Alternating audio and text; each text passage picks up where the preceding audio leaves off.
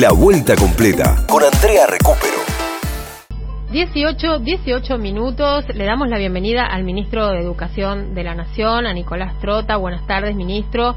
Los saludamos Víctor Mastrangelo y Andrea Recupero. ¿Qué tal, Andrea? ¿Cómo estás? Muy bien, gracias por atendernos como siempre, muy amable. Por favor, Andrea. Y si me permitís, quería comentar, porque te escuché recién, ¿no? la importancia de, este paso que está dando la Argentina, ¿no? para que se pueda investigar todo lo que fue este, este crédito del Fondo Monetario Internacional, la responsabilidad que hay en funcionarios argentinos, en un aspecto que eh, yo era rector de una universidad y en el 2016 creamos un observatorio de la deuda externa, ¿no? con Arnaldo Boco, que hoy es director del Banco Central, y todos los meses denunciábamos lo que era el proceso de endeudamiento y cuando llegó el préstamo del fondo, en aquel entonces nosotros denunciábamos que, como ocurrió en el 2001, iba a ser una herramienta solo para sostener la especulación y su segunda su segundo rostro, que es la fuga, la fuga de capitales, como ocurrió en el gobierno de la Alianza. Entonces, quizás, no como ocurrió en el 2001, volvió a ocurrir en el 2018-2019, es porque nunca se investigó a fondo. Entonces, las cosas que no tienen un costo judicial vuelven a ocurrir en los países. Entonces, creo que es muy importante, más allá de lo que determine la justicia, que se dé un debate profundo en nuestra sociedad para que nunca más volvamos a transitar procesos de endeudamiento, como vio la Argentina en la gestión de Macri, que tuvo una velocidad y un impacto en el condicionamiento y una respuesta posterior por parte de la sociedad y del Estado como nunca antes en la historia. Entonces creo que este paso que ha anunciado el presidente es fundamental y esperemos que la justicia investigue. Eh, la verdad, nosotros eh, durante los cuatro años del macrismo, acá en esta radio y en nuestro programa también, eh, la verdad que seguimos todo este proceso y, por supuesto, cuando de, conceden eh, en el 2018, ¿verdad?, el crédito del Fondo Monetario Internacional a Argentina, fue una, digamos, la crónica de un eh, endeudamiento serial anunciado, ¿verdad? Y además eh, se ven ustedes desde en ese momento desde la oposición, ¿verdad? Y otros eh, especialistas en economía venían señalando que este crédito estaba eh, siendo utilizado para la especulación financiera, para la fuga, y la verdad es que no, no, no hubo en ese momento eh, o no tuvo el impacto suficiente como para detener ese endeudamiento. Recién, después de los resultados electorales de las PASO, que también nos costaron una gran devaluación, ¿verdad, Trota? Decir, fue todo un todo una, una situación que se fue encadenando, que se drenaban las reservas, que aparecía la plata del fondo y que todos estábamos viendo, o sea, cómo, cómo estaba manejando esos fondos el macrismo. No, por supuesto, y creo que por, por eso que se investigue, que esto vuelva a tener un esquema de centralidad en el debate público, eh, es, creo yo, el único camino para que no vuelva a ocurrir, ¿no? Para que cualquier decisión como la que atravesó la Argentina. ¿no? Nosotros solíamos remarcar en cada informe que el proceso de endeudamiento del macrismo era un tubo de oxígeno de un modelo macroeconómico que iba a tener el resultado indefectible que tuvo. Recesión, crecimiento de pobreza, ¿no? un ataque enorme a lo que fue el sector trabajador que vivió la Argentina, una política absolutamente especulativa que se logró sostener en parte por ese endeudamiento, nos iban postergando las peores consecuencias, ¿no? pero condicionando la capacidad de respuesta futuro de nuestra sociedad. Por eso creo que esto es un punto que puede ser un quiebre, ¿no? porque esto mismo que ocurrió en el 2018 y 19 lo vivió la Argentina. Recordemos lo que era el, el megacanje, ¿no? el blindaje, que lo único que comprobó después la historia es que permitió la fuga, acelerar el proceso de fuga de los especuladores que son los que hicieron grande negocio en la Argentina. Entonces me parece que este es un punto central que no hay que perder la perspectiva, porque en esas condiciones Argentina recibió el impacto de la pandemia, no solo en una marcada recesión económica, sino al mismo tiempo teniendo que negociar con los tenedores de, de bonos de nuestro país, ¿no? que es la negociación que llevó adelante el gobierno con Martín Guzmán a lo largo del 2020 de manera exitosa en las condiciones que estaba nuestro país pero ahora también lo que debe ser la negociación con el Fondo Monetario Internacional, con estos grandes vencimientos que tiene la Argentina en los próximos años y al mismo tiempo siendo conscientes ¿no? que el propio Fondo Monetario Internacional puede haber una conducción distinta a la que autorizó este, este préstamo, pero la realidad es que también se violentaron los propios estatutos del Fondo Monetario Internacional. Entonces creo que ahí tiene que haber una fuerte autocrítica, pero también el establecimiento de responsabilidades en todos los ámbitos. Bueno, hoy el presidente fue eh, ilustró claramente, ¿no? Qué significaba lo que hay lo que tiene que pagar Argentina, lo contrastó con cantidad de obras y bueno, eh, el que el que no quiere ver es porque no quiere, sinceramente, porque explicó que lo que había que pagar eh, al fondo el próximo año equivale a tres veces las obras que estaba presentando hoy, ¿verdad? No, efectivamente, porque además lo dramático del endeudamiento, porque en sí mismo endeudarse no necesariamente es negativo. ¿no? Ahora, ¿con qué tasa, en qué condiciones y para qué nos endeudamos? ¿no? Entonces ahí lo que vemos es que Argentina está en el o estaba en el 2019 mucho peor que en el 2015 ¿no? porque además se abrazó un modelo especulativo que la Argentina ha transitado de manera recurrente en gobiernos de las características similares al gobierno de Mauricio Macri y nos dejó en esta realidad de enorme complejidad. Esto es, en muchos aspectos, es un volver a empezar, pero de una línea de partida que ha retrocedido cientos de kilómetros y al mismo tiempo vemos que el tejido social además está mucho más desgastado, ¿no? Porque cada crisis golpea de una manera mucho más cruel y eso es quizás lo que más preocupa a nuestro gobierno, ¿no? No solo acelerar el proceso de crecimiento, de recuperación económica, sino cómo esa recuperación económica llega a los bolsillos y alivia una, una realidad de mucha complejidad, que por supuesto el 2020 ha sido un año muy complejo para todos y todas, desde lo económico, lo social, lo educativo, lo familiar. Bueno, y eso es lo que tenemos que, en esta situación que todavía no hemos superado, porque vemos las imágenes de los países limítrofes y están en una situación de enorme complejidad, que es imposible de imaginar que no vaya a impactar en un momento en la Argentina. Entonces tenemos que sostener todos los cuidados. Ojalá algún día sepamos, ¿no? Cuáles son las las grandes empresas que se beneficiaron y los quiénes se beneficiaron con esa fuga durante el último año y medio del gobierno de Macri. O durante todo el gobierno de Macri, ¿no? No necesariamente con él. Es que Andrea, si no lo sabemos, si no lo sabemos, va a volver a pasar, en algún momento.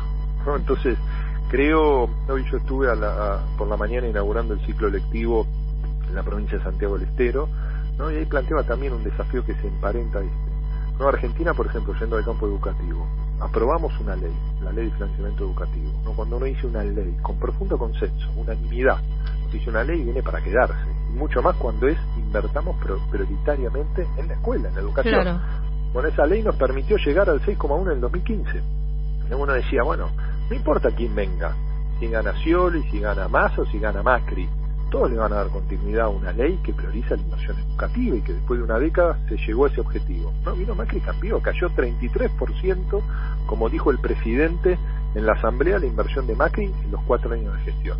33 encabeza el Estado Nacional, pero el 16% encabeza la provincia. Mm. Ahora, ¿qué plantea el presidente para hacer la recuperación de inversión educativa en este 2021? Una nueva ley de financiamiento educativo. Ahora, también tenemos que ser conscientes que las leyes no garantizan que sean políticas que perduren. Bueno, ahí también tiene que haber un fuerte debate público para que si en algún momento se retrocede en estos consensos que además son del sentido común más básico, ¿no? ¿Qué necesita un país? Que invertamos en educación, ciencia y tecnología para poder desarrollarse. Que si alguna vez se retrocede, el costo social y el costo político sea enorme, para que eso no ocurra, más allá de quién esté gobernando la Argentina o una provincia en particular. Bueno, yo creo que lo mismo debe ocurrir con los procesos de endeudamiento criminal como transitó la Argentina. Porque el gobierno de Néstor Kirchner, pensaba yo también, como te haber pasado a vos, Andrea, que el endeudamiento, como vio la Argentina en otro momento, nos iba a volver a transitar. no mm. Cambió el gobierno y tuvimos un proceso de endeudamiento en términos objetivos mucho más veloz y mucho más profundo que inclusive el que transitó la Argentina en la peor dictadura que fue la dictadura del 76 al 83 en términos de endeudamiento. Nunca vivimos un proceso con ese nivel de aceleración en la toma de deuda, de fuga y de especulación. Estamos conversando con el ministro de Educación eh, de la Nación, Nicolás Trota. Mi compañero Víctor Mastranje lo tiene consultas, ministro. ¿Qué tal, ministro? ¿Cómo le va? ¿Qué tal, Víctor? ¿Cómo estás? Muy bien, muy bien. Eh, ministro, bueno, ya que entramos con el tema de deuda y Fondo Monetario Internacional, eh, si bien yo sé que no es su cartera, eh, trascendió en los últimos días opiniones de algunos bancos de inversiones, sobre todo, que era difícil que Argentina y el Fondo Monetario Monetario Internacional llegaran a un acuerdo este año. ¿Usted tiene la misma visión al respecto de lo que puede llegar a ocurrir o piensa que sí que es posible que se llegue a un acuerdo este año? Yo creo que en ese sentido nuestro ministro de, Economía ha sido claro, no creo que ahí lo que tenemos que, pregonar y que buscar es el mejor interés para, para la Argentina. El tema no es lograr, creo yo, un acuerdo, sino qué condiciones tiene ese acuerdo, ¿no? Y creo que en ese sentido puede ser que el Fondo Monetario Internacional tenga una mirada distinta, ¿no? más allá que es una continuidad de un organismo que nunca ha sido muy gentil, para decirlo de alguna manera, con los países latinoamericanos o con los países en vías de desarrollo, pero sí lo que ha cambiado claramente es la agenda del gobierno que, que está al frente del Estado en la Argentina. ¿no? Entonces, por supuesto, que ahí tenemos que ver en qué condiciones se puede llevar adelante una negociación y yo ahí tengo plena confianza en nuestro ministro de, Economía de defender los intereses nacionales, de defender la mirada no solo de corto plazo sino también de largo plazo en lo que es una relación de enorme complejidad que para nosotros es una relación no querida, heredada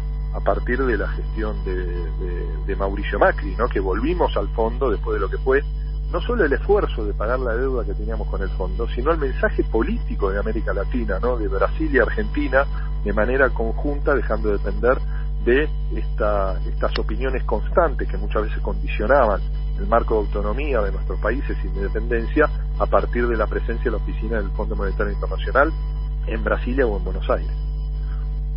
Eh, ministro, lo cambio un, un poquitito de tema y lo llevo a lo que pasó este fin de semana en la provincia de Chubut y el ataque al presidente, porque si mal no recuerdo, creo que usted hace algunas semanas tuvo también algún incidente en, en, Chubut. ¿Qué es lo que está ocurriendo en, en, Chubut que no se pueden controlar este tipo de cosas cuando van autoridades nacionales que en definitiva van a llevar, da la sensación, por lo menos desde acá, soluciones y no a problemas a los que ya tiene la provincia? ¿Quién está actuando? intentamos llevar, sí, intentamos llevar a soluciones una provincia que está muy convulsionada, una provincia que viene de una realidad de, varios años con un marcado déficit eh, fiscal y con un proceso de endeudamiento en moneda extranjera en dólares marcado, ¿no? Y con una provincia que además tiene una porción importante de sus ingresos vinculado a las regalías petroleras de un, de un barril de petróleo que se ha depreciado y por el otro lado gran parte de las regalías se van a pagar ese ese endeudamiento en dólares, ¿no? Entonces eso genera una situación de enorme complejidad porque hay fuertes atrasos a los salarios, ¿no? Nosotros iniciamos un proceso de, diálogo en, un vínculo muy desgastado entre las organizaciones de docentes auxiliares del sistema educativo con la provincia, ¿no? A comienzos del mes de, febrero yo viajé a la provincia, tuvimos una situación, ¿no? de reclamo con ciertas expresiones violentas, no al extremo de lo que vivió el presidente este fin de semana. No, no eran, eran un grupo muy pequeño de docentes autoconvocados y un sector que estaba en contra de otro debate que se está llevando adelante en la provincia, que es la posibilidad de la, explotación minera en una región de, eh, de la provincia, ¿no? de la estepa de la provincia, de la meseta, perdón, de la provincia. Y a partir de eso hay una realidad muy mucha compulsión, ¿no? Y que se ha visto expresado también, y creo que ahí también una responsabilidad de, la provincia no garantizar a partir de una presencia de, las fuerzas de seguridad en términos democráticos que no haya situaciones de violencia, porque además son grupos pequeños, ¿no? Y uno lo ve en las imágenes de quienes agredieron al, presidente. Entonces me parece que ahí tenemos que ser conscientes de las dificultades que hay y que es injustificable cualquier expresión de violencia, mucho más cuando se está yendo a tratar de garantizar respuesta, que es lo que hizo nuestro presidente. En persona, su presencia lo que hace es activar la respuesta más inmediata por parte de todos los organismos del Estado Nacional para acompañar a las familias, a los productores, a los trabajadores que han sufrido las consecuencias de un incendio que ha golpeado muy fuerte en la provincia de Chubut y también en la provincia de Río Negro. Ministro, y hecho el balance ¿no? de lo que sucedió el otro día, eh, ¿qué, ¿qué fue lo que falló por un lado y ¿De quién es la responsabilidad de lo que sucedió? No, yo no tengo información en detalle de cómo era el operativo de, seguridad, qué es lo que falló. Eh, la, verdad que creo que ahí se determinará que, cuál, cuáles han sido las, las decisiones que implicaron que no haya una presencia para garantizar la seguridad del presidente en un marco que nos ha preocupado a todos, ¿no? en un esquema de irracionalidad por el comportamiento, por un presidente que viaja al lugar donde es necesaria su presencia para darle visibilidad también a una problemática que eh, nos ocupa a todos y todas y bueno ahí creo que va a haber que establecer la responsabilidad por parte de las personas que han agredido a, no solo al presidente sino también a, la comitiva que estuvo en la provincia de Chubut. Eh, acá tenemos un oyente que está preguntando directamente, quiere saber si vuelve eh, el plan Conectar Igualdad vuelve, ha regresado el plan Conectar Igualdad Juana Manso, estamos terminando en estos días la adjudicación para la adquisición de, más de medio millón de computadoras, ¿no? Fueron intensos meses de trabajo, eh, además que son computadoras que van a crear 1.200 puestos de trabajo al menos en la Argentina, estuvimos trabajando con la Secretaría de Industria en todo este proceso que implica una inversión de más de 12 mil millones de pesos en este primer tramo de adquisición de computadoras, y es para nosotros un paso muy importante, computadoras que vamos a priorizar su distribución en escuelas rurales y en escuelas de la modalidad intercultural bilingüe, un proceso de inversión que pretendemos acrecentar año tras año, ¿no? Este es un paso importante y transitamos nuevamente el modelo de las computadoras a nuestros adolescentes, con el impacto que eso genera en los hogares, ¿no? con los impactos de que se transforman muchas veces en las primeras computadoras que reciben. Lo mismo hicimos en el 2020, distribuimos 130.000 dispositivos tecnológicos, netbooks y tablets que regresaron a los hogares, ¿no? Comenzaban aquel entonces por el norte grande, que es donde hay mayor nivel de desigualdad socioeducativa, y por todos los distritos del conurbano de la ciudad de Buenos Aires, y ahora vamos a llegar ¿no? con este primer tramo, que sabemos que es insuficiente, ¿no? pero tenemos que ir robusteciendo eh, mes a mes, año tras año, el compromiso del Estado, porque creo que esta pandemia lo que ha hecho es iluminado la desigualdad, y una de las desigualdades se expresan a partir de la desigualdad de acceso a la conectividad y a la tecnología. Y eso se vincula a distribuir dispositivos, a terminar de conectar todas las escuelas y a decisiones de como la que tomó nuestro presidente, nuestro gobierno, de la tarifa social para el acceso a, la Internet. ¿no? Eso también es un punto fundamental que tenemos que defender y lograr que se cumpla en todo el territorio argentino. Bien, eh, la pregunta era de Dante, de Citibel, eh, así sabemos por lo menos, eh, los nombramos a, nuestros oyentes que están preguntando muy activamente.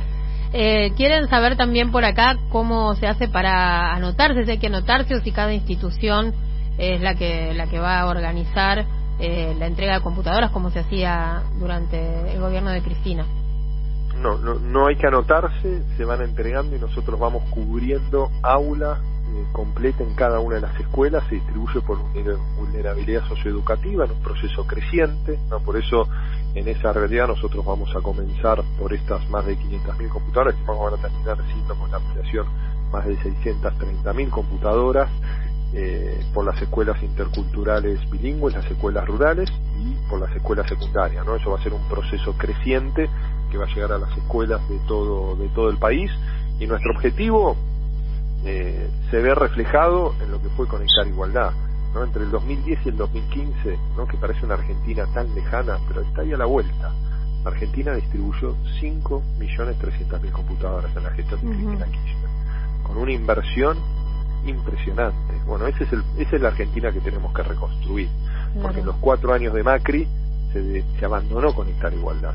Y en esos cuatro años de Macri, si se hubiese continuado el ritmo de distribución de computadoras, eso hubiese implicado distribuir casi 5 millones de computadoras, pero se distribuyeron solo 800.000 que dejaron de ir a los chicos para ir a los gabinetes en las escuelas. Eso podemos discutirlo, no si es mejor en el hogar o en gabinetes en la escuela. Para nosotros es mejor regresar al hogar y eso lo confirman las evaluaciones educativas que se han llevado adelante. Ahora, lo que es injustificable es un Estado que renuncia a avanzar contra la desigualdad en la conectividad. Mucho más porque se asocia a lo que hablábamos con antelación, en una Argentina que tomó deuda como nunca antes en su historia. No sobraban los dólares por el endeudamiento. Yo les quiero decir que este proceso de adquisición de computadoras fue además una ingeniería eh, financiera. ¿Por qué? Porque tuvimos que utilizar en parte el swap chino para poder adquirir gran parte de los insumos que vienen de países asiáticos, de China en particular, ¿no? Porque también tenemos una enorme complejidad en el acceso a los dólares en este momento. Entonces, todo eso complejiza la respuesta que tenemos que dar, pero como la Argentina lo logra hacer entre el 2003 y el 2015, no tenemos que acelerar la marcha para poder dar las respuestas necesarias nuevamente a una sociedad que está esperando por parte de nuestro gobierno todas estas respuestas. Ministro, no le queremos robar mucho tiempo, le hago una última consulta porque eh, no puedo dejar ese tema fuera, eh, que es el del regreso a clases y la vacunación, un balance, digamos, de los en la ciudad de Buenos Aires, bueno, ya casi eh, un mes en algún en, la primaria, ¿no? Y después, bueno, el resto de los distritos 15 días, dos semanas aproximadamente de este retorno paulatino a la presencialidad, con idas, vueltas, con diferencias, pero bueno, ¿qué, qué balance puede hacer hasta este momento? Porque no son muchos los docentes que ya se vacunaron. Sí, primero Andrea, que lo que nos permite un regreso a la presencialidad segura son los protocolos, no la vacuna, ¿no? Y que por más que tengamos vacunados a todos nuestros maestros, digo, doy un ejemplo, en Santa Fe ya se vacunaron la mitad de los docentes auxiliares, pero eso no quiere decir que no se van a aplicar los, protocolos, los tenemos que aplicar hasta que logremos superar la pandemia, que todavía no sabemos cuándo va a ser. Todo hace suponer que con la aplicación de las vacunas vamos a lograr ese efecto rebaño que menciona y vamos a empezar a superar la pandemia. Ahora, los protocolos tienen una dimensión de la prevención, ¿no? Distanciamiento físico, escalonamiento, uso de tapaboca, pero también el despliegue de las medidas rápidas frente a un caso positivo o sospechoso, que no quiere decir que se haya dado en la escuela ese contagio, pero en la escuela se detecta, ¿no? Muchas jurisdicciones tienen testeo para docentes y auxiliares, ¿no? También el propio control cuando ingresamos a la escuela, ¿no? Y esto es lo que nos implica convivir de manera segura con el COVID. ¿no? En una escuela donde se cumplen protocolos mucho más, también para ser claro, de lo que quizás se cumplen en otros ámbitos de la vida, ¿no? con todas las características que tiene este protocolo, que implica que aquellos docentes o estudiantes que son grupo de riesgo no deben concurrir a la escuela, no pueden hacerlo si así lo deciden, pero recomendamos que eso no ocurra y que tenemos que estar muy atentos. ¿no? Nosotros queremos sostener la presencialidad segura.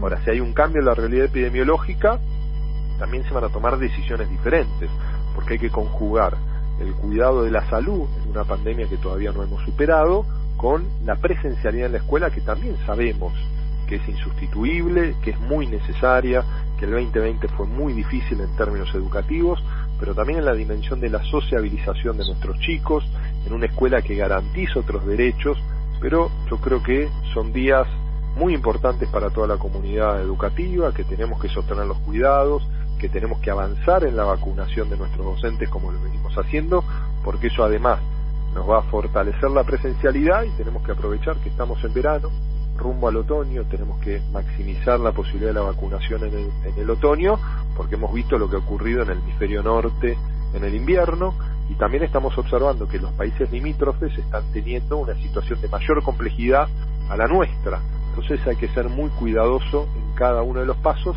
pero la escuela con protocolos es un espacio que podemos cuidar entre todos y todas.